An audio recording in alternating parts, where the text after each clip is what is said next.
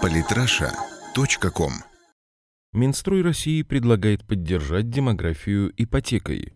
Олег Полевой.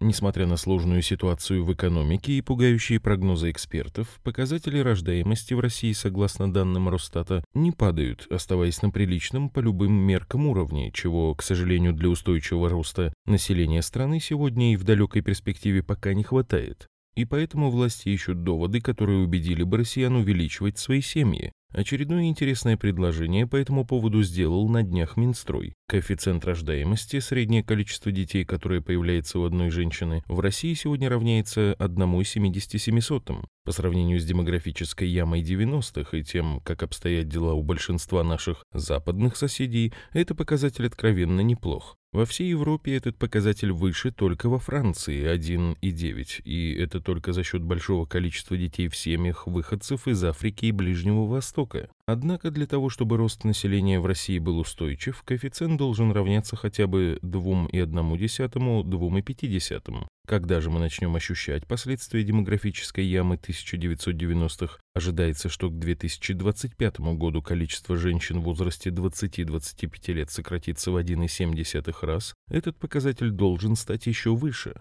Для того, чтобы подвигнуть российские семьи рожать больше детей, причем как можно пораньше, власти уже идут на разного рода поощрительные меры. Ряд регионов ввел специальные выплаты для молодых семей. Например, в Москве после рождения первого ребенка родителям выплачивают пятикратный прожиточный минимум, второго – семикратный, третьего – десятикратный. Фактически единственный критерий, необходимый для выплаты – это возраст. Оба родителя должны быть моложе 30 лет. Минтруда сейчас рассматривает возможность вынесения данной практики на федеральный уровень. Также ради сохранения демографических показателей чиновники предлагают сохранять и развивать практику выплаты материнского капитала, предназначенного для улучшения жилищных условий, обучения детей или увеличения пенсионных накоплений матери. А на днях с мудрой инициативой выступил Минстрой. Глава ведомства Михаил Мень поддержал идею сокращения ипотечных кредитов для многодетных семей вплоть до ипотеки с нулевой ставкой, как в Ингушетии. В Госдуме сегодня активно обсуждается возможность введения после рождения третьего ребенка в семье детского жилищного вычета или прощения родителям части долга по ипотеке. Некоторые регионы, не дожидаясь решения федерального центра в инициативном порядке, уже внедряют подобную практику, правда с некоторыми местными особенностями. Так, в Мордовии после рождения четвертого ребенка долг по ипотеке будут списывать полностью, а после появления на свет третьего сокращать задолженность по кредиту на 30%.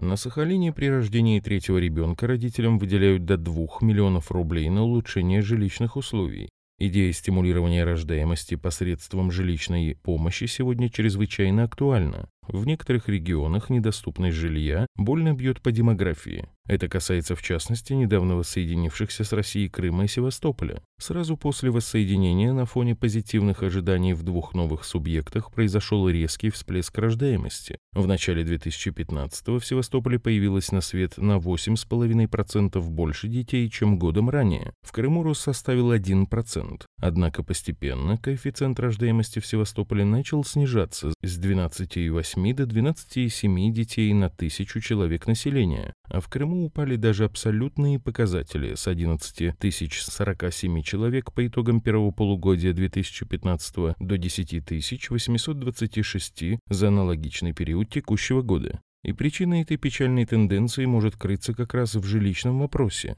Крым и Севастополь сегодня субъекты федерации с самым недоступным жильем для местного населения в России. Согласно расчетам аналитического центра SRG, для того, чтобы купить один квадратный метр жилья, севастопольцу нужно копить 32 месяца, а крымчанину 19. Для сравнения, в соседнем Краснодарском крае этот показатель составляет 11 месяцев, примерно так же, как и в Москве. В Санкт-Петербурге 8, а в Ненецком автономном округе всего 1,9 месяца. С подобной доступностью крыши над головой перспектива расширения семейства многих наверняка пугает. А вот если бы семьи имели государственные гарантии на жилье после рождения третьего ребенка, то это оказало бы серьезное позитивное влияние на демографическую ситуацию в стране. Так что Минстрою и его главе можно только пожелать, чтобы поддержка идеи вылилась в реальное успешное начинание.